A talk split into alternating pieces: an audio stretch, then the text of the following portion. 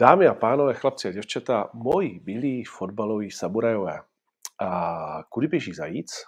75. to zábava v tom našem počítání.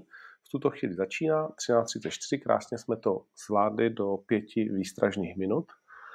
A dneska budou mluvit hlavně mý hosté. Nep, z mého hlasu asi je slyšet, že to je tak na hraně. A žena už mi tady nadává, že jsem blbej, že i když jsem nemocnej a skuhrám tady, tak stejně musím vysílat ten pitomej fotbalový podcast.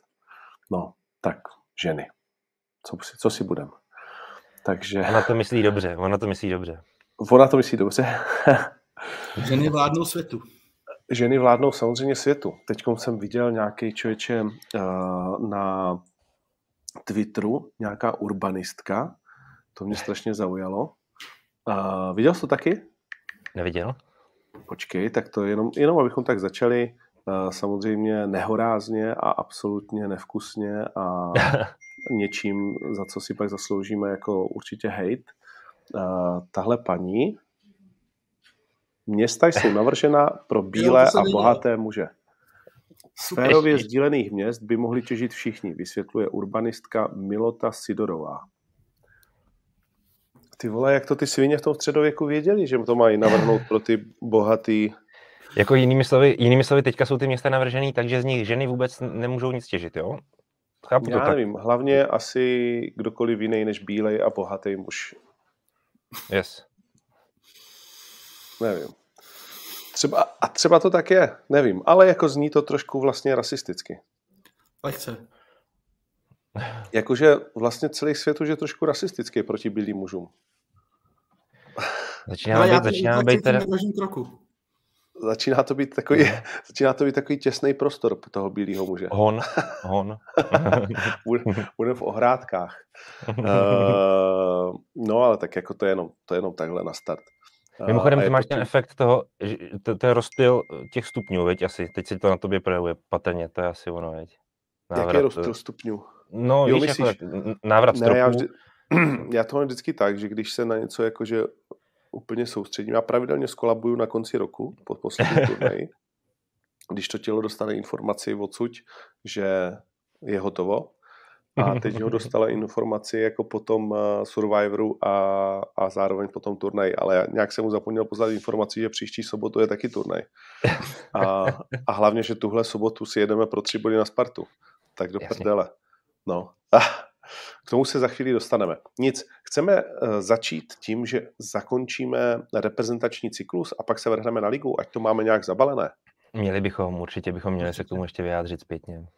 OK, tak pojďme na to. Jinak samozřejmě pro ty, kteří nevědí, tak vítám tady šéfa fotbalové sekce Deníku Sport, mistra Jana Podrouška a také jeho poddaného Jana Vacka z Deníku Sport. To si řekl přesně, podaného, doslova. To víš, je v zámku a v podzámčí, no. Jasně, přijímám svoji roli s pokorou. No, takže pojďme tedy na ten reprezentační cyklus a vlastně otázka je takováto. Na mistrovství světa jsme nepostoupili, na Evropě jsme ostudu určitě neudělali, tam jsme si dokonce zafandili a zažili jako hezký časy. Byl to covidový cyklus, velmi nestandardní, velmi nečitelný, extrémně těžký, dokonce s tím šíleným zápasem se Skotama bez vlastně Ačka, jo, vzpomeňme si na to, jak jsme to hráli s klukama a trenérama složenýma za 24 hodin, nebo já nevím, jak dlouho to trvalo. A taky si vzpomeňme na to, jak vypadala reprezentace, když ji Franco Šilhavý přebíral po Karlu Jarolímovi. Že ty kluci tam nechtěli jezdit, nejezdili tam rádi, nebylo to něco, o co se pereš, spíš to bylo něco, kam se ti nechce. Jo? Tak váš názor na to, jestli by měl Franco neboli Jaroslav Šilhavý pokračovat dál a jestli si zaslouží další minimálně evropský cyklus. Pokud můžu začít, tak nejsem v této otázce až tak militantní, to znamená nevolám tak jednoznačně po odvolání Jaroslava Šilhavýho, na druhou stranu říkám si, jaký ještě smysl by mělo v tomto dál pokračovat. A nazvu to možná trošku ošklivě, ale nazvu to jakousi agonií, to znamená čekal bych od trenéra a narazím třeba na to poslední utkání ve Švédsku, že pokud se zápas vyvíjí tak, jak jsme měli možnost vidět v tom Švédsku, to znamená relativně pozitivně. To znamená, že ten zápas byl v určitý fázi rozdaný 50-50 téměř. Vyhrát jsme mohli my i Švédové téměř stejně. Tak já měl i podle těch střídání, už jsem se k tomu několikrát vyjadřoval, řeknu to znova, i s tím odstupem času to tak cítím pořád, že zatímco Švédové dostřídávali do výhry a šli si pro ní, tak my jsme dostřídávali čistě za účelem té remízy, což ale nemá smysl žádný, protože to utkání remízou žádnou skončit nemůže. Protože pokud ano, tak nastanou penalty a to samozřejmě není žádná strategie, dotáhnout to až tam a pak říct Václavšovi, hele, teď nám to vychytej, teď je tvoje chvíle. No, trošku to dávám s nadsázkou, ale chci tím říct, že bych čekal od Jaroslava Šilhavýho v tom konkrétním momentu a stáhnu to třeba na posledních 15 až 20 minut té základní hrací doby, že se do toho v té chvíli trošku opře, protože ta situace se nabízela úplně a my jsme místo toho za Jakuba Jankta a Lukáše Masopusta dostřídávali v podstatě dva krajní beky, kteří to tam prostě měli fakt přijít jako dokopat a žádná, jako takhle, pro mě to byl signál, taky už jsem to říkal, ale znovu to řeknu, pro mě to byl signál, nečekejte v tom zápase od nás nic víc, než jste viděli doteď, jinými slovy. Jo? A to mě mrzí, myslím si, že jsme nevyužili relativně hratelnou možnost. Prostě. A to tam měl mistr Havel zaděláno na životní gól. Ale zase k tomu ještě řeknu tohle. Podívej se na statistiky Milana Havla v lize a to není střelec nebo obránce z těch produktivních. To třeba Jirka Fleischmann v Baníku je mnohem produktivnější hráč z té pozice. Mnohem. A tudíž, jak chceš očekávat od Milana Havla, že prostě jako dej góla, jo? Jako ono to vlastně dopadlo tak, jak velí logika svým způsobem. Není to zakončovatel prostě. OK, no a tak nejdřív první slovo tobě, Vacino. No hele, já jakoby militantní budu, jak mívám jako ve zvyku, takže jako ty moje odpovědi na ty tvý otázky jsou ne a ne. To znamená, neměl by pokračovat a nemá tomu týmu co dát. Je to podle mě úplně evidentní. Jaroslav Šilhavý si myslím, že velice dobře splnil ten primární úkol, se kterým podle mě k nároďáku přicházel. To znamená nějaký proces stabilizace toho týmu a nějakou postavit jako na nohy, což on vlastně po té éře Karla Jarolíma jako zvládnul nepochybně a zaslouží se to jako kredit, ale ten další proces, který by měl být, to znamená posunutí toho týmu na vyšší úroveň, toho si myslím, že on jako není schopen, což prostě vidíme. A já trošku navážu na toho Podryho. Já jsem úplně OK s tím, s jakým jakoby mindsetem jsme šli do toho zápasu ve Švédsku. Úplně v pohodě. Prostě jedeš tam jako outsider, čekáš, že na tebe bude soupeř, který na tebe prostě jako nastoupí a budeš se spíš bránit. OK. Ale dobrýho trenéra dělá primárně to, jak reaguje v průběhu toho zápasu. A když trenér Šilhavý viděl, jak to vypadá, tak měl na to zareagovat a měl být odvážnější. Mě to trochu připomíná paralelu s podzimním zápasem Sparty v Kodani. První zápas ve skupině Evropské ligy, taky Sparta jako viditelně jel asi jako probot, ale od nějakých 60 minut bylo úplně evidentní, že ta Kodani nemá jako blížit. A kdyby Sparta tam byla odvážnější, tak mohla vyhrát a mohla postoupit v Evropské lize. A neudělala to a pak to byly ty body, co jí chyběly. A tady to byl podle mě úplně stejný případ. OK, začneme defenzivně, nevíme, co nás čeká, atmosféra, všechno, ale když prostě vidíš po 40 minutách, že ty frajeři ti vlastně jako nemají moc jak ublížit, tak ty jako neprobráníš se k postupu, jako neprobráníš podle mě. Jo, musíš dát jako gól a hrát to na to, že si ve 20. ti řekneš, dobrý, my to hrajeme jako na 5, v pohodě, tak to je podle mě prostě špatně.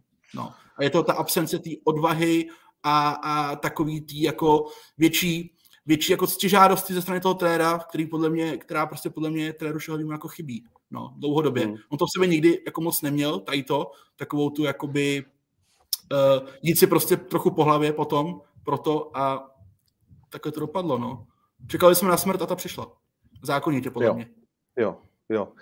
Neprobrání se k postupu nakonec platilo i na Makedonce, kteří se probránili bez střely na bránu k výsledku 1-0 nad Itálií, ale pak už bez střely na bránu prohráli 0-2 s Portugalcema. A my bychom dopadli s těma Polákama asi dost podobně, kdybychom náhodou ty Švédy udolali tou obranou. Asi jakože největší obžaloba jako Franka spočívá v tom, že to, co ty si řekl, já s tím souhlasím, Vacino, že prostě když jsi kouč nároďáku, tak musíš mít koule, protože máš na všechno strašně málo času.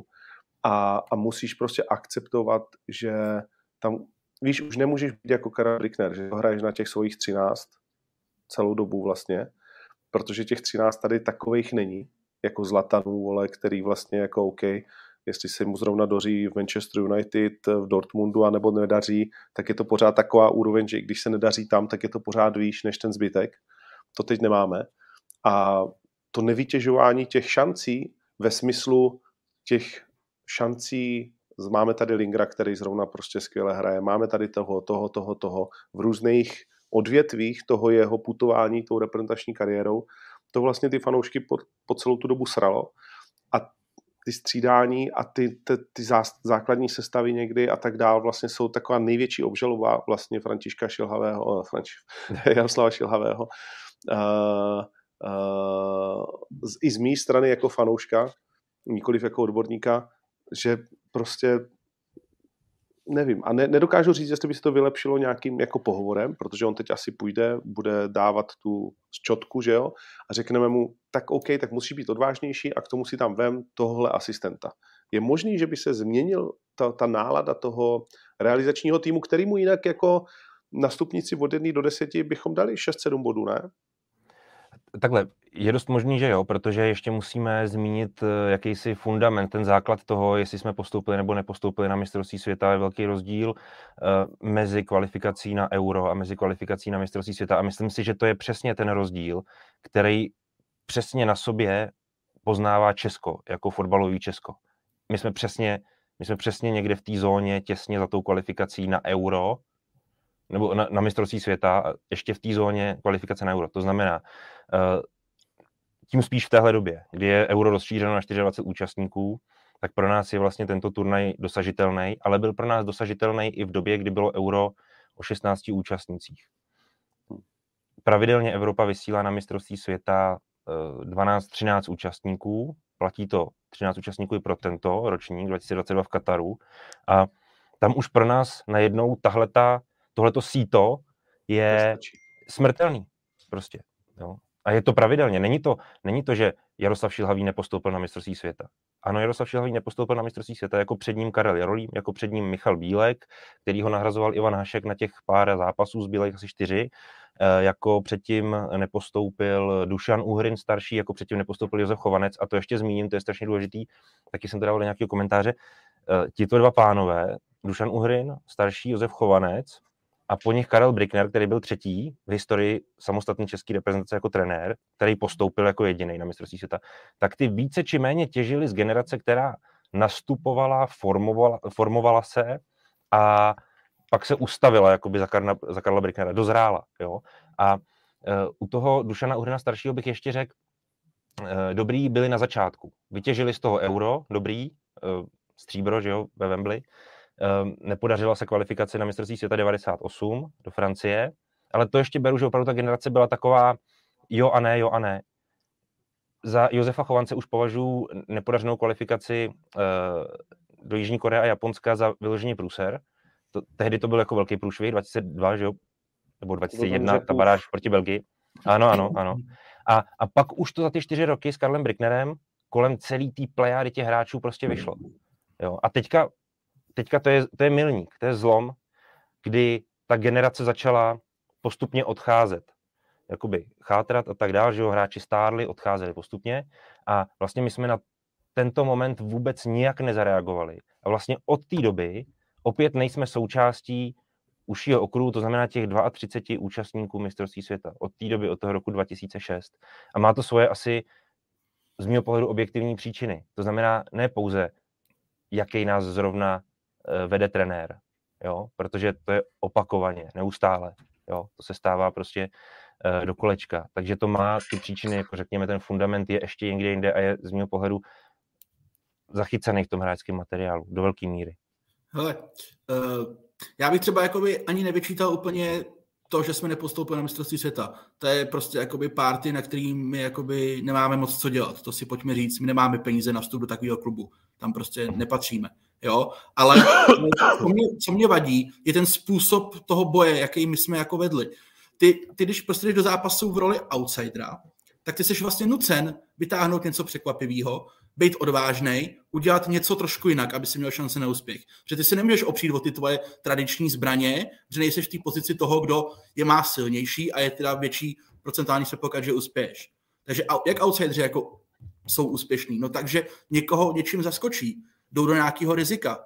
Jo? A zase my nemáme jako nějakou ultimátní jako obranu, aby jsme si mohli říct, my to na té obraně postavíme a my to přes tu obranu jako budeme balit celou dobu. My nejsme Řekové v roce 2004, který to měli prostě kurva nadřený jako, a taky s tím byli úspěšný. My to jako neumíme takhle hrát, nemáme na to správný typ hráčů, nemáme na to podle mě ani jako vyložený jako defenzivního trenéra.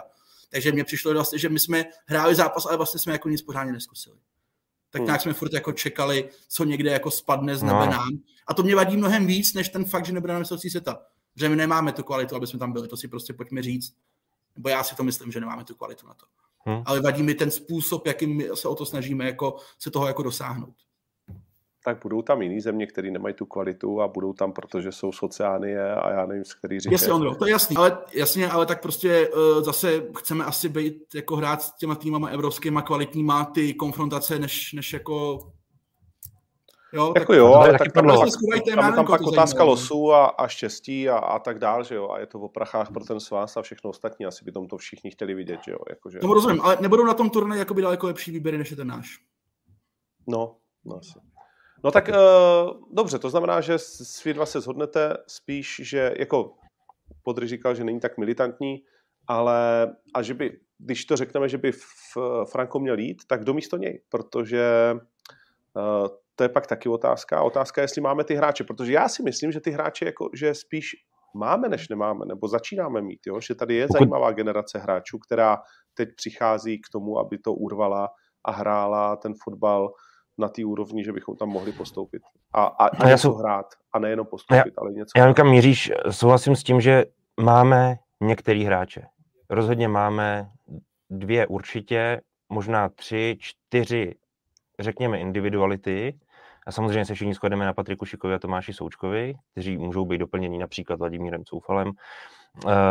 Pak už se to dost omezuje, protože ten zbytek, to už není nadstandard evropského měřítka. To znamená, víc to míří k tomu a víc se vrátím, nebo si podržím ten svůj názor, že ten hráčský materiál tak zásadně dobrý není a odráží se to prostě v těch opakovaně neúspěšných kvalifikacích na mistrovství světa. Já souhlasím s tím, že některý hráče máme, to ano, ale ne do takové míry a ne v takovém měřítku, aby jsme se dali považovat za reprezentaci, která, jak už tady padlo, která by měla patřit do nějakého opravdu užšího světového výběru. No, je to, ještě pořád si myslím, že v tomhle tom jsme na těch začátku, ale v takovém vývoji, který jakoby nezachytáváme, nebo nám, co si ještě pořád chybí.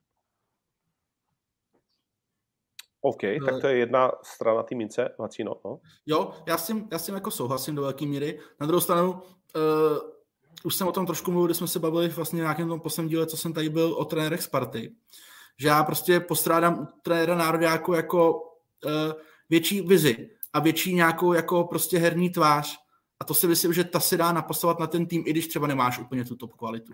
Ale může z toho týmu být jako jasně patrný, co teda chce jako hrát, co je ta jeho strategie, co jsou teda nějaký nosný body jakoby té výkonnosti a to se podle mě dá dělat jako relativně bez ohledu na to, jakou kvalitu ty hráči mají, protože všichni hráči mají nějakou kvalitu, jsou to všechno jako hráči z dobrých soutěží nebo z dobrých klubů minimálně a dá se prostě podle mě s nimi jakoby předvést daleko víc, co se týče toho, aby ty si řekl, jo, hele, večer hraje národák, ty vole, a vím, co prostě jako dostanu, jak ta hra bude vypadat.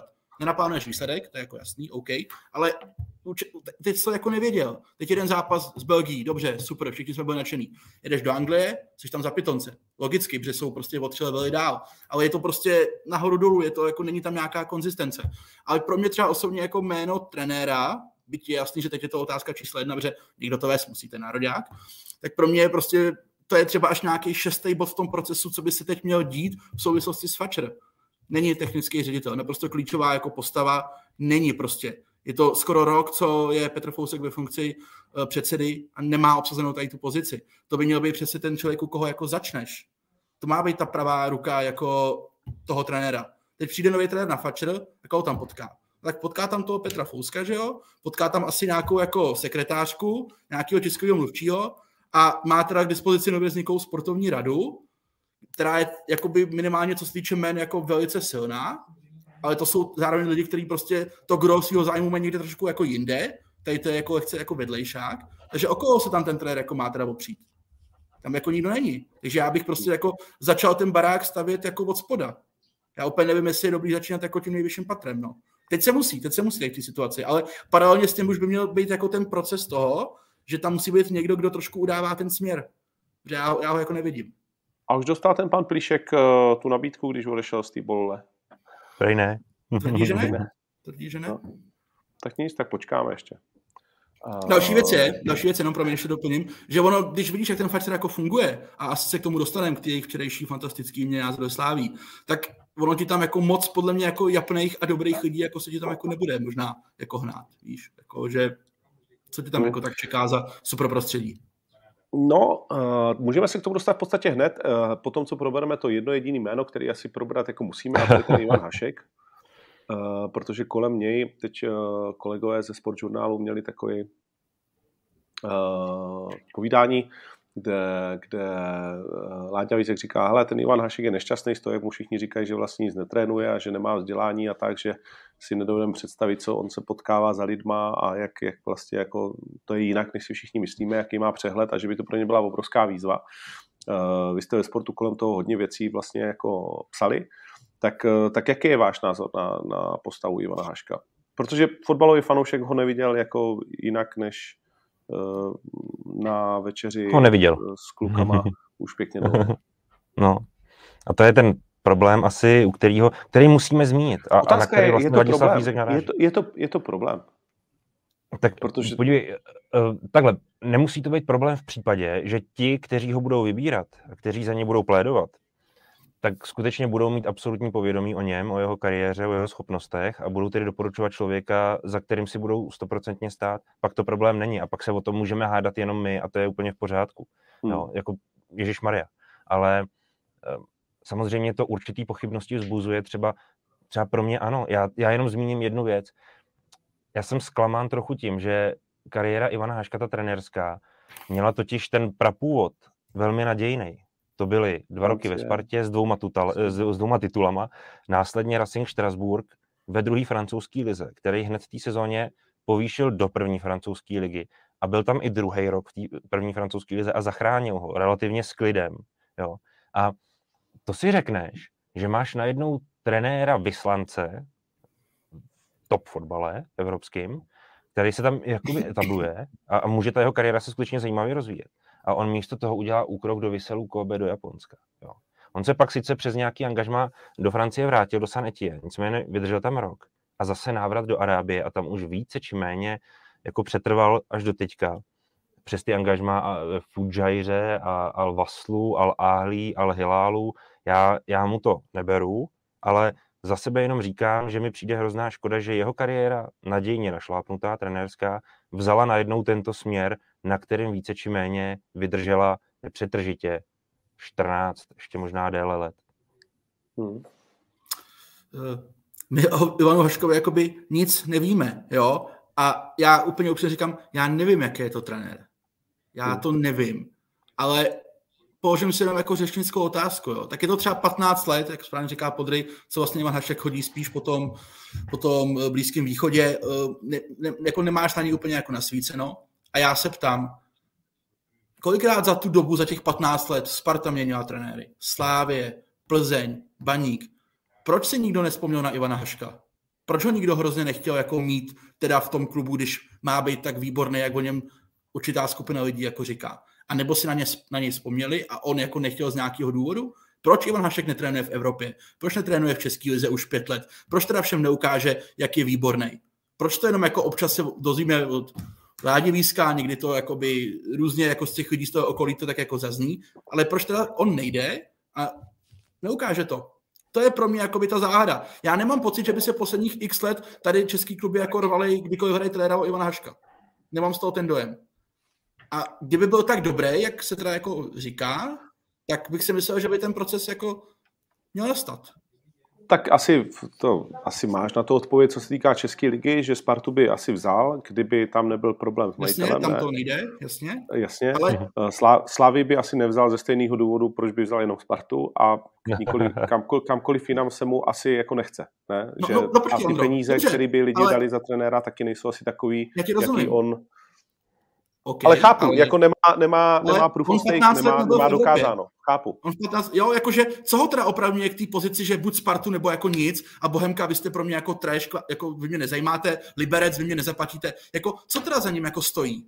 Co je teda jako to, co postaví do té role? Minulost a no, ale dlouhá ve vlastní schopnosti. Jasně, dlouhá. Ale 15 let je ve fotbale kurevsky dlouhá doba. Jako kurevsky je, dlouhá souhlasím. Doba. Vidíme to dnes na Spartě a na Pavlu Vrbovi. A to není 15 let ani náhodou. A nemyslím to špatně, jo, prostě je to dlouhá doba. A já mu vůbec ten jeho postoj jakoby neberu, to je úplně OK. Ale pak on podle mě nemůže být úplně třeba překvapený, že to si myslím, že důvěra v něj té veřejnosti není úplně jako velká, protože o něm opravdu jako nic nevíš. Nic o něm prostě jako nevíš. Úplně souhlasím. Proto se vlastně jakoby na to ptám, protože i pro mě, byť se trošičku vlastně jakoby známe, tak je to takový jakože...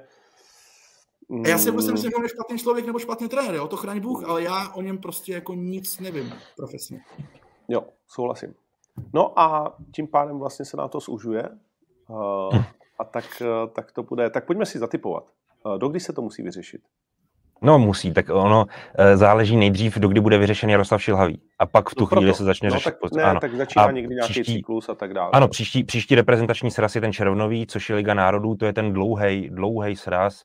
Teď řeknu z hlavy, myslím si, zhruba 20 denní, možná necelý 20. Takže tam musí být nový trenér anebo stávající prostě. Prostě tam musí být někdo, kdo má podepsanou smlouvu, protože to je šance něco se naučit. Yes? Ano. No tak to není zas tak moc času, to je 2 měsíce lehce přes. No. Jo, tak když teď vyzvednete jméno, který dáváte nejvíc procent.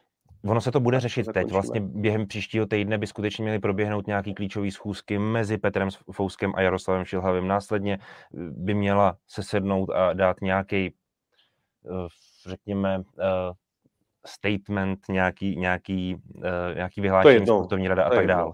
Jo, no, prostě něco výbor. Se stane. Jo? Tak pojďme říct jméno, o kterému vy dáváte nejvíc procent, že na začátku června bude výjist českou reprezentaci. Pro mě proto, že jdou zprávy o informace, ty zákulisní, že Petr Fousek a Vladimír Šmicer jakožto předseda té sportovní rady spíše se zatím přiklánějí k variantě odvolat Jaroslava Šilhavýho a oba dva zároveň by se měli i přiklánět společně k názoru najmout Ivana Haška, tak dávám ty největší procenta Ivanu Haškovi. Myslím si, že to bude nakonec on. Myslíš, že to bude nakonec on? Já hledám na typáči, jestli se na to dá vsadit. Dá.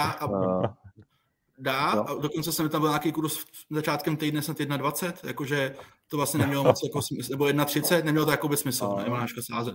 Ta value byla opět šílená. Já si to myslím taky, že to bude Ivan Hašek, ale nelíbí se mi to. Říkám to úplně otevřeně, není to podle mě. Tak dobře, tak dodej B, koho bys tam dal, když by se ti to mělo líbit? Dva trenéři, kteří by mi na to přišli absolutně vhodní, tak jsou alokovaní u klubů a není úplně podle mě reálný je v tuhle chvíli vyvázat, což je Jindra Trpáček a Martin Svědík. Jasně. A v tu chvíli, teda, když se jako budeme bavit v nějakých realističtějších variantách, tak za mě někdo z dvojice Vítězslav Havlička, Václav Kotal. A hledal bych cesty, jak do toho třeba zkusit trošku zapojovat Davida Holoubka. Jenže to už se asi bavíme o tom, že abys tady ty cesty mohl jakoby prošlapávat, tak bys potřeba mít jako sportovní hlavu toho fačeru a tu prostě nemáš. Dobrý, no tak jo, tak já naštěstí nemusím říct nic, já jsem pouhý moderátor. Ty máš názor, ne?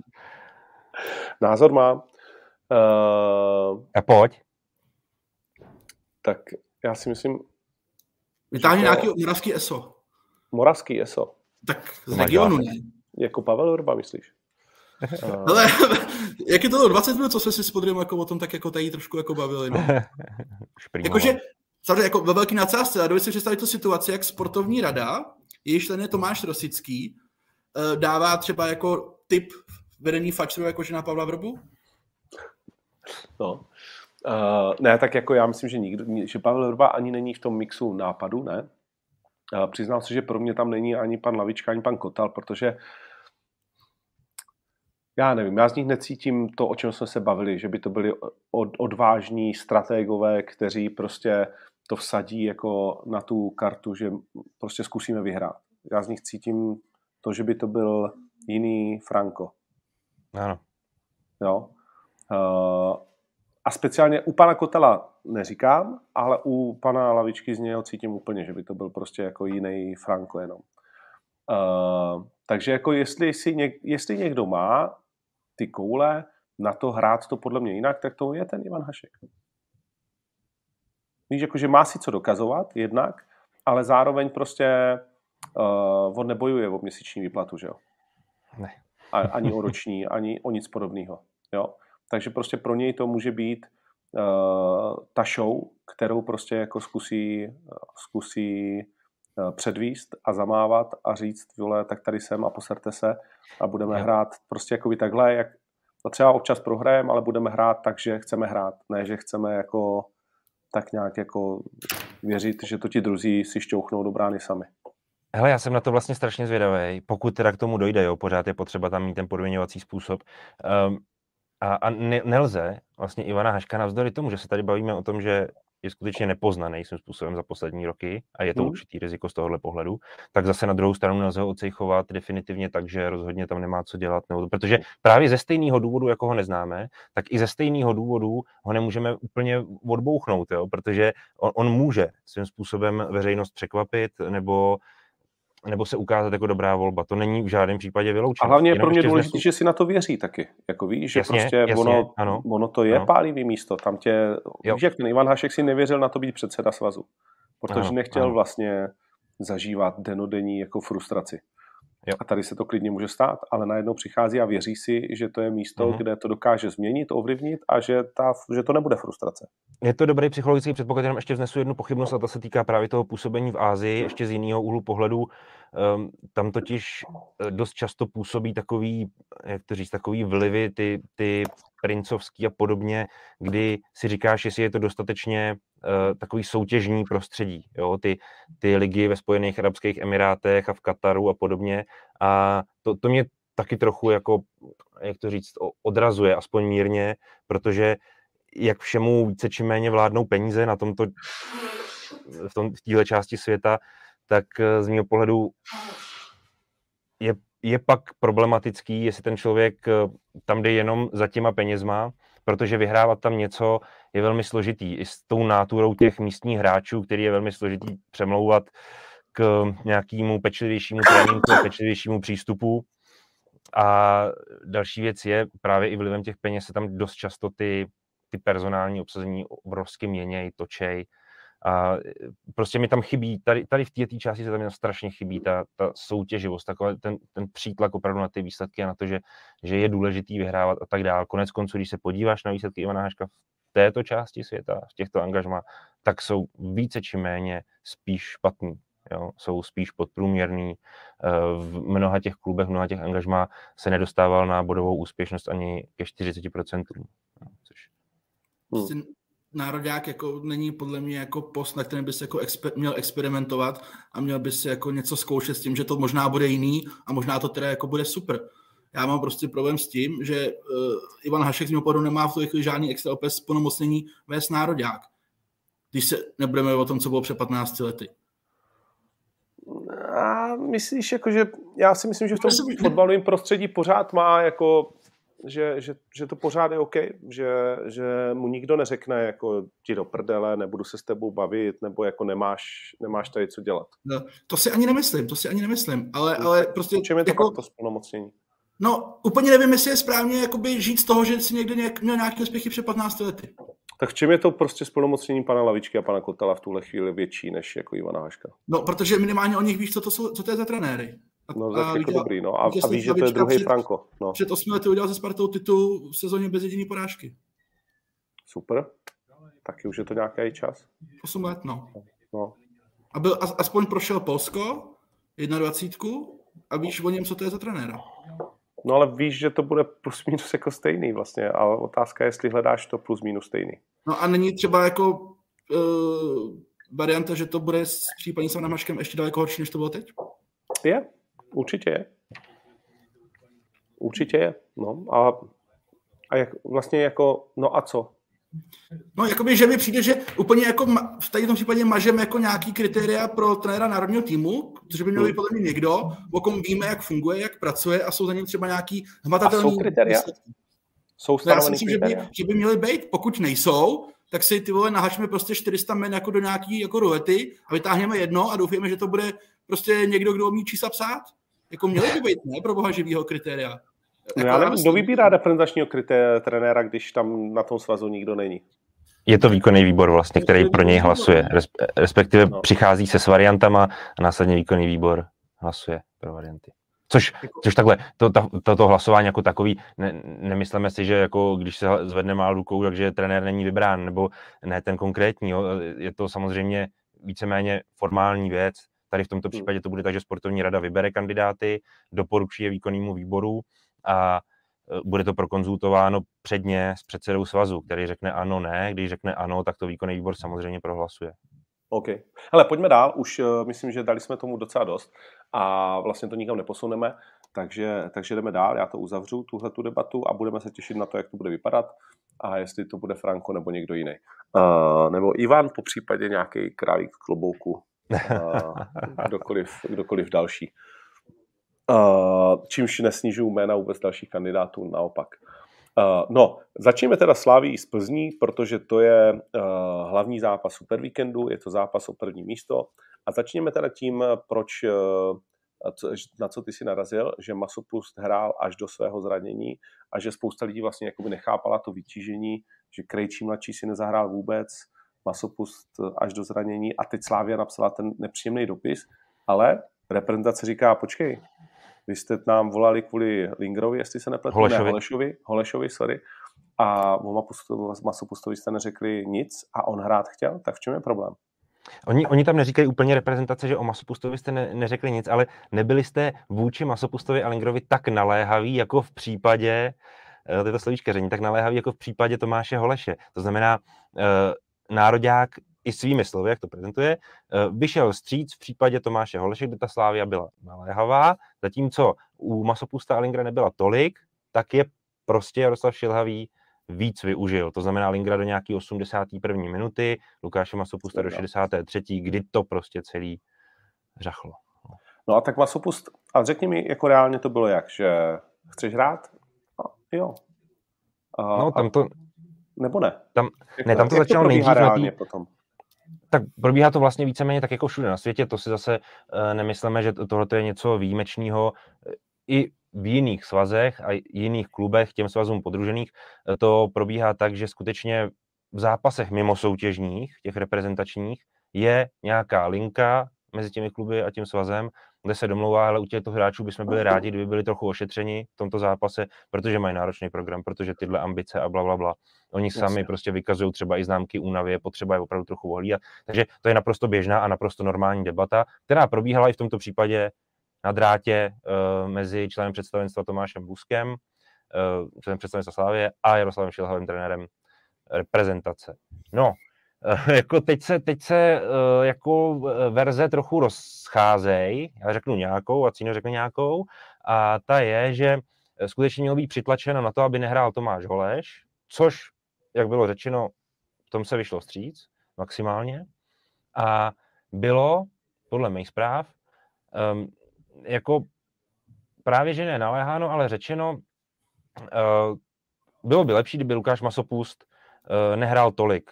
Jo, což pod tím si můžeme představit jako všechno, a takhle, hlavně u toho rozhovoru jsme nebyli, že doslova to citovat asi taky úplně nejde. Nicméně bylo tam vzneseno aspoň nějaký takový jako požadavek, aby taky byli mírně ošetřeni, aby prostě nebyli pod tou zátěží, jo, nějakou větší. To znamená, třeba v očích Slávy to mohlo být, hele, ať jdou dolů o poločase, když budou v základu. Jo, aspoň o půli prostě je stáhněte. A nebo, když by nebyli v základu, což by se nám líbilo víc, tak ať tam jdou někdy v průběhu druhého poločasu. Nějak normálně. Jo. Což se teda nestalo úplně. No, ty jsi ne. Pro mě je jako vůbec smutný, že tady ta debata jako vznikla. Jo? A zase se prostě okolikou můžeme vrátit k trenérovi. Prostě ty seš trenér nároďáku. Tedy ty jdeš a ty řekneš, ne ty vole suku, jako dneska prostě nehraješ. Jsou tomu tady ty důvody. Já jsem trenér a takhle to bude. Ale ne, že si frajer jako řekne, že chce hrát a bude hrát, takhle podle mě jako nemůže fungovat. Jo, ale dostáváme se k tomu, jak moc trenéři hrajou prostě o sebe tady v těch situacích, jak moc oni koukají prvotně jako na sebe a až pak možná jako vlastně na dobro toho týmu a na nějaký třeba výhled. Nechci nikomu jakoby sáhat do svědomí, nevidím do hlavy teda Šilhavýho samozřejmě. Dovedu si představit, že on si mohl říct po Švédsku, jo, tak mám tady ještě jeden zápas. Kdyby jsme ho třeba zvládli, třeba by se moje šance na to, že budu pokračovat, zvýšila. Takže tam dám lepší, ten nejlepší možný tým nebo nějaký ten lepší prostě. Protože mě už vlastně pak nemusí úplně zajímat, jestli bude nějaký hráč jako rozehraný na červen, na Ligu národů, protože už u toho třeba jako nemusím být, když se mi povede ten Wales. No. Ale to je právě podle mě přesně to špatné jako přemýšlení. Jo? Pokud tak jako mělo být, nevím, třeba jako ne, na mě to ten den trošku dělalo, protože já bych ten tým otočil jako úplně, když to mohl udělat Wales, který otočil vlastně celou jedenáctku, proč ne my? To mi jako vůbec hala nebere. A naprosto chápu Slávy. Totálně, tam má jako veškerý právo světa, by prostě nasraná. A je z mého pohledu vlastně docela smutný, že ta Slávie musí udělat ten krok, že vemou ten telefon a volají tomu trenéru Nároďákovi, kde mu říkají, mohl bys tady toho hráče jako ušetřit, že bych si myslel, že to jako bude automaticky pochopitelný, že ten trenér jako uvidí, že jo, tak podívám se, kolik hrál Tomáš Holeš zápasů, jak na tom byl Lukáš Masopust, že měl zdravotní problémy. A reaguju na to, jo, ale už ta Slávia očividně předpokládá, že to asi nenastane, proto dělá tady ty preventivní kroky, což už je podle mě a priori jako prostě špatně. Ne z pohledu Slávy, ta to očividně udělat musí, protože do toho jaksi dotlačena, tím jak i v minulosti prostě trenér Šilhavý jako nasazoval hráče a vytěžoval je, že víme, jaká byla sestava s Kuwaitem a podobně, ale není to podle mě prostě dobře. A to, že si pak vyměňují jako tadyhle ty prohlášení, já chápu naprosto Slávy. Nevytahoval bych to asi úplně takhle na veřejnost, byť bym, jako chápu, proč to dělají samozřejmě, ale myslím si, že by se to měli primárně jako vyříkat mezi sebou. No a reakce Fatschera, kde jim ještě v tom posledním odstavci jako přejou hrozně štěstí jako s Feyenoordem, tak to už se dělá mají prdel, že jo, jako, jo. Tam už jako pod tou čarou víš něco věstuju a buďte rádi, že sám ještě nezaklili Holeše, volové. Stejně nás máte jako keci, jo. To je tak jako nebetyčná drzost z mýho pohledu, prostě ta komunikace jakoby je katastrofální tady v tom směru, jo. To je opravdu jako, já nevím, no, jako jestli měl prostě trenér Šilhavý ještě třeba po Švédsku 5% šanci za mě, že by mohl pokračovat, tak po včerejšku si myslím, že game over. Jako, že já to zase vidím trochu jinak. Já vidím tu reakci národního týmu jako vlastně docela rozumnou a docela pochopitelnou, kde oni vlastně pod čarou říkají jako hele, taky je to nějaký fotbal a v tom fotbale se ty hráči prostě občas zraní, jako tak sorry, Holešovi jsme vám vyšli naprosto vstříc jako maximálně, u Masopusta se tak neléhali, tak prostě hrál jako ježišmarja. Oni to ospravedlňují tím, že se vlastně během tréninku před tím zápasem zranil Milan Havel a musel odcestovat od týmu, byť samozřejmě se to dalo nahradit případně jiným hráčem, to je úplně jasný všem, jo? Takže to nekončí tím, že Lukáš Masopust byl nahraditelný pouze v případě, kdyby ještě zůstal v kádru Milan Havel, to je jasný, ale jako Slavia vlastně vydá na světlo světa do veřejnosti zprávu, kterou má v první řadě prostě jako vymáchat ústa v ní ten realizační tým, pokud to takhle cítí. A pokud cítí, že byla nějakým způsobem poškozená nebo podvedená, jo, a vlastně to, že to jde takhle do veřejnosti, mě to vůbec hlava nebere. Jo. Jako z jakého důvodu to dělají? No, z jakého asi? Aby poukázali prostě, aby zase trošku mobilizovali určitý síly a tak dál. Protože jinak není žádný důvod jít do toho tímhle způsobem. Jako fakt není. Prostě jenom vezmeš telefon a můžeš řičet prostě na toho Šilhavýho nebo na Sionka, to je jedno, klidně 20 minut, nadávat jim jak chci. A to je vlastně to gro, jako co je potřeba v téhle chvíli udělat. Protože každý chápe, jak už tady vlastně říkal, každý chápe tu Slávii. Samozřejmě každý chápe. Když má boj o titul úplně natěsno s Plzní, teď s ní hraje ve Štruncákách, pár dní na to, 3-4 dny na to hraje v Rotterdamu, jo. Pak odvetu zase další týden a chce třeba ještě v té konferenční lize udělat ještě větší výsledek, nechce končit v tom čtvrtfinále, ta sezona patrně bude ještě dost náročná a dlouhá pro ní, tak každej to prostě pochopí. Ale proč tímto způsobem řeší tuhle situaci, tak já na to říkám, že ten nároďák vlastně jí odpovídá ještě jako no a proč to Slavie teda, ty to říkáš jako tak tajemně, proč to teda Slavie řeší tímhle způsobem? Co chce? Já si myslím, že prostě ona jenom vytváří tlak prostě na reprezentaci a víceméně chce dát najevo, že ona udělala všechno možné, co bylo možné, jako ve prospěch svých hráčů. No ale já jako nechám na sobě, že jo? No a co z toho získáš, jako? Já myslím, že nic moc, jako, ale to nezískáš takhle, z našeho pohledu, ale z pohledu třeba té obce slavistické možná to svoji hodnotu má, víš, jako to sdělení pro ně, pro slávicí fanoušky a tak dál. Jo. Takže vlastně jenom jako PR do vlastní kapsy. Jako já si myslím, že to je o tom. Pro svý fanoušky. OK. No dobrý, tak hodneme se na tom, že to asi šlo udělat jinak. A mě vadí ta reakce Fatscheru, jako fakt, tak ať teda fréři jako seberou ty koule, vylezou a řeknou prostě, jak to bylo z jejich pohledu.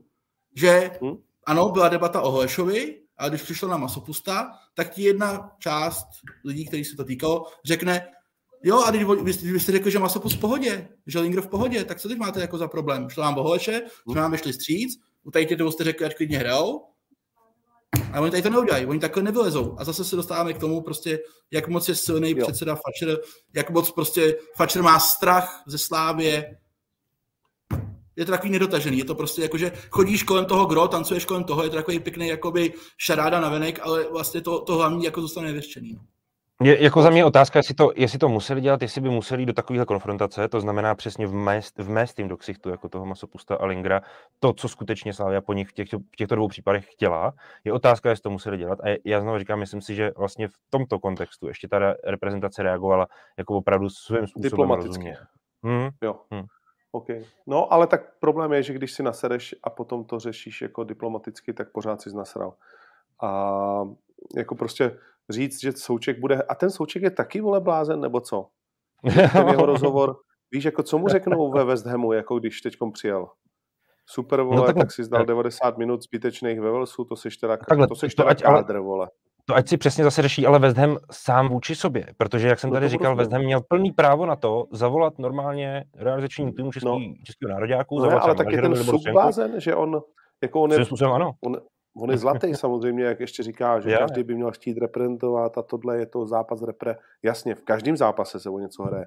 Všichni víme, že to byl rádoby zbytečný zápas, který se musel odehrát na základě těch nařízení, blablabla. Ale prostě žádný zápas není zbytečný, speciálně když tam postavíš ty mladý kluky a oni budou hrát o duši, jo. Ale tak ten Suk je taky magor a stejně tak je magor prostě jakoby ten Franco, no proč tam dáš prostě přesně to, co mi líbí, co říkal Vacino, že máš mu říct, ne kámo, vole, jako co chceš komu do prdele tady dokazovat, bys si sednout, vole, tamhle si West Ham, vole, za chvíli hraješ doma s Arsenalem nebo co? No, ale je to o tom, jestli ty v tady tu chvíli bys přemýšlel tak, vyzkouším si tady Mario Krejčího např, protože vím, že za 3 měsíce hrajou Ligu národů, anebo přemýšlím, ty vole, musím tam dát Součka, protože když vyhrál Velsu, tak třeba bude větší šance, že zůstanou u nároďáků. Souhlasím, že tahle ta motivace je taková jako nízká. Většinou ty nejjednodušší, ta Okama, Břitva, nebo že tyhle ty tak jako je možná, neříkám, že je nízká, ta motivace je důležitá, ty chceš být trenér nároďáků a tak chceš vyhrát, to je jako taky OK. Když bys tam byl, těžko říct prostě, je to motivace, kterou máš, chceš být trenér nároďáků, to je jako naprosto relevantní. Ale můžeš říct, ale samozřejmě teďkom je ti odvá na hovno, když jsi nebyl celou dobu odvážnej, tak chceš uhrát výsledek. Kdybys byl předtím odvážnej, tak tam můžeš poslat 12 frajerů, co ještě v životě nehráli v repere a říkat, co vole, tak prostě si zahráli ve Velsu. Nic, pojďme od toho. Slavie v Plzni. Nebude hrát teda Havel, nebo jako co o něm víme? My si spíš myslíme, že Havel i Staněk, kteří měli ty zdravotní problémy z posledního reprezentačního srazu, u Jindry Staňka to bylo potom souboj v prvním poločase ve Velsu, tak nakonec by u obou dvou asi mohlo dospět situace, takže by hráli v tom zápase. No, takže Havel to vyřešil ve prospěch Plzně jako tak čuraně? možná. No, vidíš, kapustička se bude koukat ze střídačky. No, it is what it is prostě. I tvoje osobní inteligence rozhoduje často o tvý kariéře. I ve fotbale. No, takže co od toho zápasu čekáme? Jaký to bude zápas? Slavie versus Plzeň. Absolutně pragmatičnost. Versus Slavie. Absolutní pragmatičnost ze strany Plzně, která ví, že i plichta je pro ní dobrá. V tom zápase, protože si udrží prozatímní, myslím si, že tím, že by vlastně Plzeň díky té plichtě případně, držela dál první místo průběžně, tak je pro ní docela velká šance, protože ty zápasy zbývající už budou papírově samozřejmě jednodušší než zápasy Slaví, logicky, že jo, tak bude věřit, že bude přesně schopná to první místo dopinkat po 30. kole a že bude mít tudíž tu výhodu, tu papírovou výhodu do nadstavby, tedy že Slávy znovu v té nadstavbě přivítá doma. Takže já bych i na remízu dokonce vsadil, se přiznám. Remíza je 3-20 tuto chvíli na typáči. No. A myslím si, že Plzeň si pro ní Plzeň si pro ní tak trochu půjde. Jako nemyslíš si, že se může stát, že by přehrála doma Slavii tak, jako přehrála Spartu? Tak si myslím, že asi ne, protože síla Slavie je větší než síla Sparty a i ta intenzita je jako patrná zcela z té hry, takže půjde o to, jestli to Plzeň ustojí, ale ona dokáže být v těch zápasech docela jedovatá a nebezpečná, takže aby jsme nebyli překvapeni, že na ně jako bude umět vletět, jo? Ale myslím si, že v první řadě z hlediska Plzně půjde o to ten zápas neprohrát. To je můj tip. Cíno? Plzeň má podle mě obrovskou výhodu, že chytí Slávy hned po reprepauze. Protože jestli je podle mě Slávy někde jako zranitelná, tak to jsou právě ty první zápasy po reprepauze, než se to Jindrovi Trpišovskýmu jako sjede, než si to zase trošku jako porovná do těch svých jako kolejí, co potřebuje. Ale nebejt to po reprepauze, tak jsem přesvědčen o tom, že Slávě Plzeň přejede a ukáže ten obrovský výkonnostní rozdíl mezi těma klubama, který podle mě jakoby je. Ale tím, že to je tady v tom termínu, tak se to trošku jako maže. A já si teda furt myslím, že to zvládne Slávě, že Slávě jako vyhraje to utkání. Paradoxně bych řekl, že Plzeň hraje o mnohem víc než Slávě v tom zápase. Byť kdyby třeba Slávě ztratila, tak jakoby to manko může jako narůst, ale už teď nebude reprepauza. Slávě se jako rozjede a nebude úplně důvod si myslet, že by měla nějak ztrácet. Byť má tam ještě Feyenoord, jasně, ale to není podle mě takový problém, jako by byla další případná reprepauza. Ale myslím, že Slávě vyhraje o gól. A že to nebude teda moc hezký fotbal. Doufám, že to nebude něco, co bylo na podzim, teda se salvou červených karet a nevím čím vším, jako a rasistickýma dohrávkama a podobně, že to bude prostě čistě jako fotbalový. Extra kvalitu od toho jako nečekám, ale myslím si, že Slávě by to měla zvládnout. 84% lidí sází na Slávii zatím, kurz 2,25 a na Plzeň doma je kurz 3,35. Dali byste na červenou kartu? No, se to nabízí trochu, no, jako tím, jak ten zápas opravdu vyhrocený bude, chtě nechtě, protože i Slavia vlastně z těch vyjádření posledních, i třeba teďka od primátora, když šli, tak to všichni opakovali dokola, že oni všichni vědí, jak důležitý je v té Plzni vyhrát, jak důležitý je tam nestratit ty body, protože by pak posadili vlastně trochu na koně tu Plzeň, nebo by ho na něm jakoby udrželi, že? Takže možná, že i tou vyhroceností se k nějaký červený kartě dospěje. No. Já si myslím, že to bude pískat jakoby zase polský rozhodčí, že je velká šance, že ten metr bude trošku jiný a že to utkání může být vlastně relativně v klidu v tom směru, jako bylo třeba to derby, že jo, s Marčíňákem. Se na druhou stranu musíte brát z obou stran, ano, svým způsobem jasně, ale druhá věc je, že on pokud asi uvidí nějaký přeťápnutí, ke kterému může velice lehce dojít v takovém zápase, tak on se s tím asi nebude dvakrát jako mazat, jo, že by asi prostě něco taky, jako proměl. Že tam měla padnout redka, ne? Když to pískali posledně Poláci. No. Že aby na to nezapomněl. No, právě. Mě jakoby samozřejmě mrzí, že do toho utkání asi nedosáhne mistr Krmenčík, protože se přiznám, že to bych i v kontextu toho podzimu jako rád viděl, co by se v té Plzni dělo a jak by to jako vypadalo. Ale to bohužel asi nebo podry asi ví spíš, ale asi to nevypadá. Není to pravděpodobný, no. OK, takže na výsledek Slavia 2, Plzeň 1 je kurz 8,17. Jako přímo na výsledek? Přímo na výsledek 2,1. 2,1. Já si myslím, že Plzeň nedá gol. Myslíš, že Plzeň nedá gol? Slavia dá gol každý, ne? No, tak nevím. Sparta třeba nedala nedávno. Ale je to dobrá otázka, protože konec konců ta Slavie může složit zase nějakou zajímavou obranu relativně, protože pořád ještě se bavíme o tom, že nevíme přesně v jaký kondici je Oskar, jako levý back, který byl lehce zraněný před tou reprepauzou a je otázka, jak na tom bude teďka v tom zápase, nebo před tím zápasem v tom tréninkovém procesu, to samý platí o Kačarabovi a to samý platí tak trochu o Juráskovi, ale u Juráska jdou ty zprávy zatím asi jako nejpozitivnější, patrně. Asi by měl hrát. No a teď se ti vrací Kudela, že jo, po dlouhý době, respektive už měl nějakých pár minut. Provod ten už byl zatížení, že jo, proti Budějkám. Takže je možný, že třeba může dojít na obranou řadu Bach, Kudela, Hovorka, Jurásek třeba. No a Kudela, Hovorka to zdůrazňuju, protože to je vlastně ta stoperská dvojice z té ligy mistrů, jo? Když bych to měl personifikovat na nějaký konkrétní období, který si bude asi každý pamatovat. Okay. Ale víte co, jako Michal Bílek to prostě zabetonuje, jo. To bude jako těžký prešov, ty vole.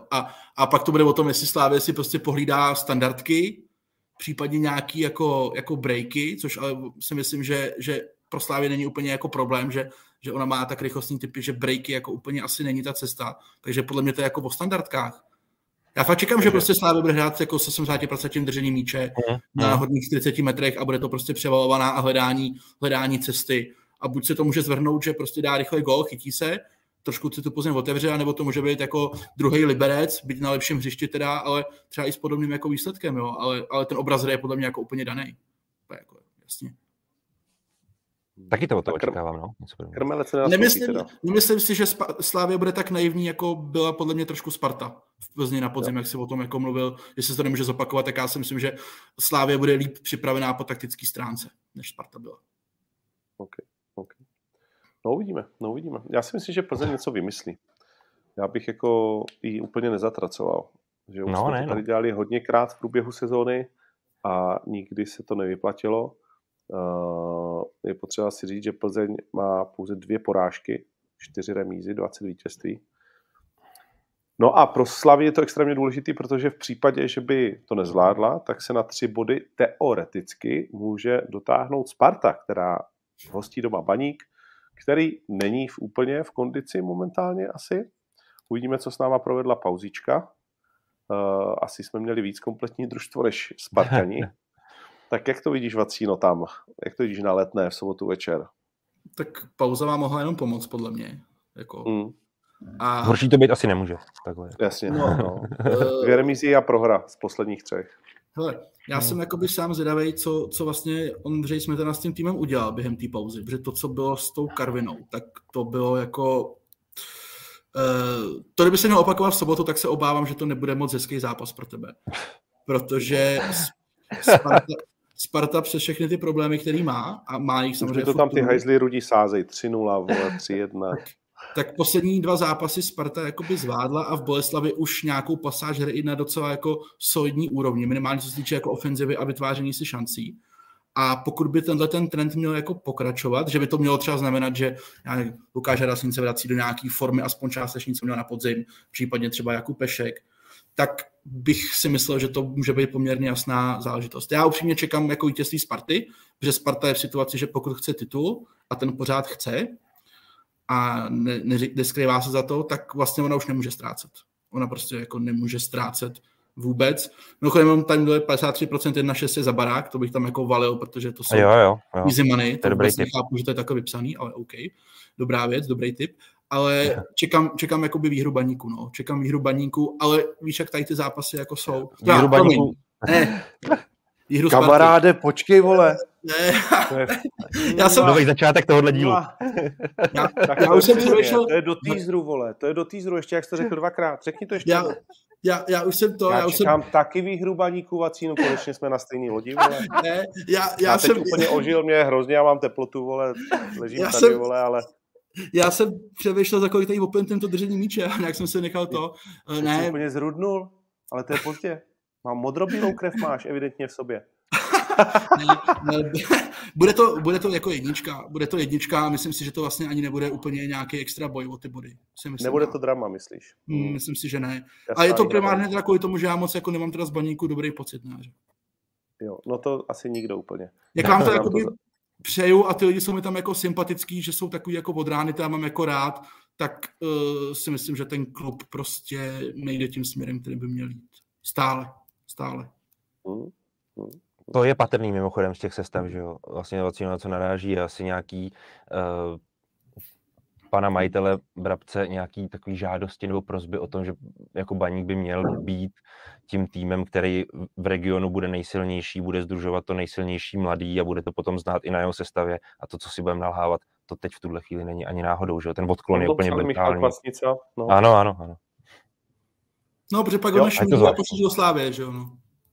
Souhlasím. Ale mimochodem, tam je ještě na tom Šmigovi ještě důležitý jedna věc, proč ten Šmiga vlastně do té Slávě jde, to není proto, že Slávě vznesla požadavek, nebo vznesla nabídku, nebo měla prostě zájem a tak se kluby dohadovaly. Ten Šmiga prostě z toho Baníku šel, protože tam neviděl dál perspektivu, protože tam nechtěl bejt, jako. On by možná šel i do Havířova, jo, jako v tu chvíli. Teď to trošku zase nadsazu, jo, ale prostě tam především byla ta motivace toho hráče, že neviděl žádnou perspektivu ve své kariéře v Baníku, což je jako, zase říkám, nevidíme do toho, Bůh ví, co si udělali, jo, klub s tím hráčem, hráč klubu, jo, kdo ví, kde je prostě pravda, nebo kde je to tak nějak jako více procentama, ale ten prvopočátek je tady prostě. No v každém případě Baníku to pěkně utíká, ta čtvrtá pozice, protože Slovácko má doma Olomouc a od toho asi těžko můžeme čekat víc než maximálně remízku. A protože Olomouc je specialista na remízy, ale nevím. A když by prohráli, že jo, a oni vyhráli, takže je to 6 bodů a navíc Baník má dost těžký los, zatímco Slovácko v porovnání s Baníkem to má o něco jednodušší. No,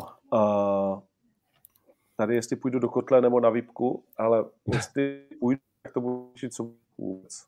Teď mám momentálně pocit, že už tahle ta hodina mě zabila, jako zase na takže u televize. No a jako chtěl bych jít, no, ale jestli uvidím, jak mi bude. Tam či tam, šel bych na obojí. Jediné, co mě děsí, vole, potom, že tam musíš tomu kotli být zavřený ještě hodinu, vole, nebo víš, že tam ještě... Je to tak, no. To momentálně hezkým počasí. S mým momentálním stavem se mi tam nechce jako být půl hodiny před a hodinu a půl po hlavně. Takže to je jediná stačka kolem toho. No, uvidíme. Kurzy nejsou nám nějak zvlášť nakloněné, to si pojďme říct, když se bavíme o Baníku. Sparta má 1,5, Baník 6,63.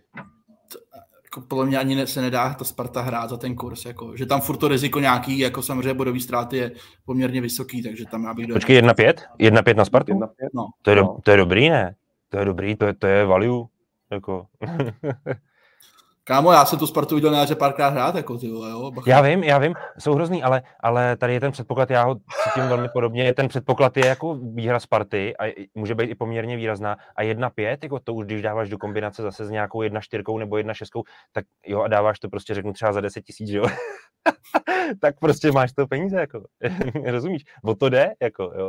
Je to samozřejmě riziko, ale to je vždycky, protože mimochodem třeba asi málo kdo čeká, že Itálie doma prohraje s Makedonií, že jo, nám se tady několikrát stalo, že Real Madrid, Šachtar, Doněck 0-3, prostě nesmysly, ale tak to je fotbal. No několikrát, skoro pokaždé. No, takhle, no.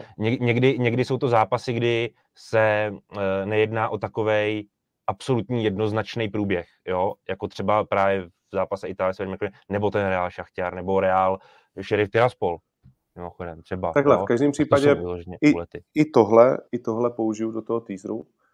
Kámo, yes. Já viděl tu Spartu několikrát hrát, já vím, jsou v prdeli. To se mi líbí. Nicméně bude hrát Bořivoj? Udatný. Dneska, když jsem jako posílal nějakou předběžnou sestavu do novin, tak jsem o tom jako přemýšlel. Vlastně to bylo jediné místo v sestavě Sparty, kde jsem se jako zastavil. A myslím si, že bude, byť já bych ho nepostavil. Ale spíš bude jako od startu. To znamená, Karabec hrát nebude. Mám takový tušení, že to tak bude. Protože pojďme si jakoby říct, že Baník při vší úctě není úplně jako top běhavý mužstvo. To by tomu Božkovi mohlo jakoby nějakým způsobem vyhovovat, ten způsob hry, který možná nebude úplně jako nahoru dolů v nějaký jako extra dynamice, ale já bych prostě už fakt jako sázel na jiný koně. No ale hrá dobře v posledních zápasech. Jako. Hrá dobře v Boleslavi, souhlasím. Tam hráli všichni dobře, ale... Je to dobrý fotbalista. No, vůbec, jako. Ale potom to není úplně. Takhle, když jsem jakoby hnusnej, ale pokud by hrál, tak samozřejmě ta vaše šance na nějaký jako dobrý výsledek se možná lehce zvyšuje. Až bude tak počkej, zase víš, jak byl ten podzimní zápas, ne? Jako, ten jsem úplně nepovedl. No, ježišmarja. No. A vy jste docela agresivní, ne? Tomu taky úplně jako nesedí, víš? Jakože, nevím, jestli je to úplně jako... Takhle, děcka, doufám, že jste na to připravený. My vás jeden pokopat hrozně. A kdo píská? To nevím, aby tady pak zase nebyl za týden pláč. Že vás rozočí, nenechal se jako rozletět pořádně. No a to se stane, vole. Já nevím, to píská, netoším. Určitě zjistím, ne? Na vteřinku. No nic. Sobota. Klíma, tady píšou. Klíma. Jo. No tak, to bych byl v klidu. Karviná má doma Bohemku, když zamíříme na druhou stranu. To je šance. To je šance. Bohemka z 5 posledních zápasů ani jedno vítězství, 2 remízy, 3 prohry. Karviná, ale nový trenér. No a taky jakože... Novo, starý, jasně. I to může hrát roli. No, jasně. A to je pro Karvinou je to další extrémně důležitý zápas. Jak to tam vidíte? Sázet to asi nebude nikdo, viď? Já bych... To asi ne. Karviná 2-4, no. Bohemka 2-9. Já si myslím, že jednička, no. Já bych to samozřejmě psal Karviná. Tady opravdu strašně záleží, co udělá s tím týmem. Ta změna, byť jak už si Ondro říkal, není to třeba až taková změna, ale i ta prostě z něho pohledu může hrát roli. I ta může být psychologická pro ty hráče, může to být povzbuzení. A pak je opravdu otázka, v jakém rozpoložení a v jaký pohodě, nepohodě může ta Bohemka nastoupit. Jo? Takže z tohohle toho pohledu to pro mě trochu jako nečitelný zápas. Byť tady Karviná se jasně chytá jako ještě toho posledního stébla a může se na tom vyvíst, jo? Protože ten los do konce té základní části pro Karvinou není správný, respektive bude hrát zápasy. Myslím, že tam jí mimo jiný čekají Pardubice, ze kterých ještě může vytěžit dost bodů na to, aby se najednou z té skupiny o záchranu stala dost vyrovnaná nebo otevřená věc. Jo? Takže Karviná do toho jde vlastně o život, jako tohle zápasu. Jinak, co? No. Ne, jenom říkám, že má lepší tým než Bohemka, podle mě. Tak jenom o tom, jestli to potvrdí nebo ne. Lepší kádr. Jo. Jinak, co jsem chtěl ještě říct, že já si myslím, že vám gola ale dáme, jakože Spartanům. Že buď to Laci nebo Klíma, že z nich budete nešťastný, vole, na Spartě. A vaše obrana za moc nestojí, to si pojďme říct. Ale mně se jakoby líbí, jak vždycky říkáš jako vaši, jak kdyby to vypadalo, že já jsem tam nějaký jako akcionář a podílník a tečou mi z toho velký prachy, vole, jo, ale já z toho mám jako ty opačný, jakoby ty nebenefity, bych tak jako skoro řekl. Já vás říkal všechny pražáky do jednoho pytle. Aby si někdo třeba jako nemyslel, že já to tam jako mám nějaké něco patří. Ale může se stát. Mimochodem, když jsme u Sparty, ona tam byla nějaká, vole, diskuze v kině, kde se trošku rozjel, vole. Hele, mě tady jinak, prosím tě, blbne signál, já se budu muset na chvilku odpojit, a pak se ještě vrátím. Byla, ale já tam nebyl. Co se to stalo? Tomáš Rosický tam řekl, že Kanga byl strašný debil. Co tam stalo? Doslova. No. A samozřejmě, jak to tak bývá, tak to vypálíš na Twitter, že jo, bez nějakého jako kontextu. A já strašně nerad jakoby používám takový ty věci typu, že to je vytržený z kontextu, protože prostě řekl to, tak to jako je, OK. Ale samozřejmě to mělo jakoby nějakou návaznost. Nevím, jestli má úplně smysl jako říkat tu verzi, kterou jsem jako slyšel já, že mě zase spousta lidí obviní, že tady jako něco prostě zabarvuju. Ale ona ta verze, kterou si slyšel, tak ta byla prezentována i na Sport.cz a byla prezentována prostě i na Twitterech různě. Byla to vlastně debata o tom, že se tam fanoušci dotazovali vlastně Tomáše Rosického a potažmo Františka Čupra, protože vlastně Sparta úplně jako omezila fungování afrických hráčů v prvním týmu, že byly doby, kdy tam Sparta měla afrických hráčů poměrně dost, nebo měla výrazné osobnosti jako tady z toho kontinentu a teď to vlastně jako není.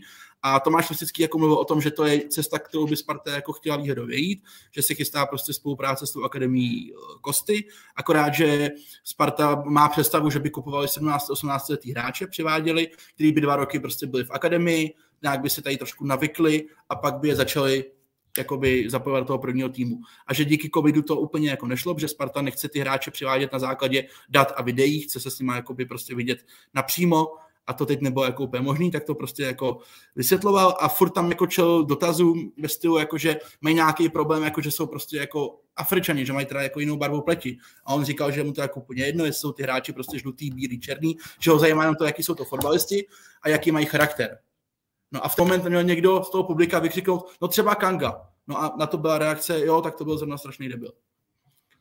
A já mám třeba s tím slovem debil jakoby problém, mně se to jako upřímně nelíbí, protože já prostě slovo debil podle mě jakoby spíš jako vyznačuje někoho, kdo třeba má nějaký jakoby mentální problém zdravotní. Kdyby řekl, že Kanga byl svině, tak je to podle mě 100% pravda, nebo hajzl, že to opravdu jako byl úplně nepochybně. Debil, no, tak to je vnímání tvý, jako jasně, že je to prostě jako nějakou zmluha jakoby nadávek, jo, tak nad tím asi v tu chvíli nepřemýšlíš, že říkáš, no, jako, že byl debil, tak to asi... Máš zaužívaný debila, tak tam flákneš debila.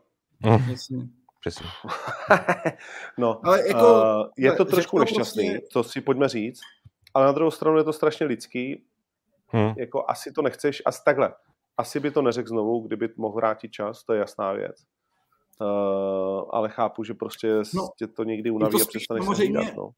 Jako nešťastný, že se ti to vlastně jako dostane ven, víš, že to je vlastně jakoby uzavřená akce pro fanoušky a samozřejmě Sparta nemá žádnou možnost, jak jakoby si ohlídat, aby si to nevylezlo ven, ale zas to může mít ten efekt, že až taková akce bude jako příště, tak už možná třeba Tomáš Rosický bude trošku opatrnější v tom, co bude říkat a už třeba nebude tak otevřený a už to vlastně nebude mít pro ty fanoušky takový přínos. Je to prostě těžký, tady to podle mě jako nemá vlastně úplně moc dobrý jako řešení samozřejmě, ale... Ale jako já jsem tady s tím, jakože tohle mi třeba vůbec ne... Mě to vadí v tom slova smyslu. A zase to jsem já mám hranice posunutý a vím to o sobě. Mě to vadí v tom smyslu, že to neřekneš vlastně jakoby hned, víš. Že vlastně jako tehdy jsme se bavili jako a bylo to vlastně kvůli něčemu jinému. Protože vlastně on je to tvůj konzistentní názor, že se choval v šatně jako debil. A teď pojďme se bavit o tom, jestli debil, svině, potec, idiot, nevím, to je jedno. Ale vlastně jako všichni víme, co si pod tím představit. Jo? A ty, když řekneš, hele, nezlob se, ale takhle se prostě choval. A jako dáš 3-4 příklady a stojím si za tím, nemám s tím vůbec problém. Tam jde o to, že...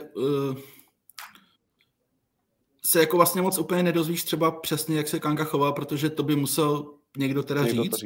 Patrně ten Tomáš Rosický a on to jakoby neudělal a asi to neudělá a všimni si, že on to třeba neudělal ani jako v jiných případech, že v mnoha případech se ti může stát, že ti skončí trenér a ty po nějaký době se o něj trošku jako otřeš a něco a u něj tady to jakoby moc není.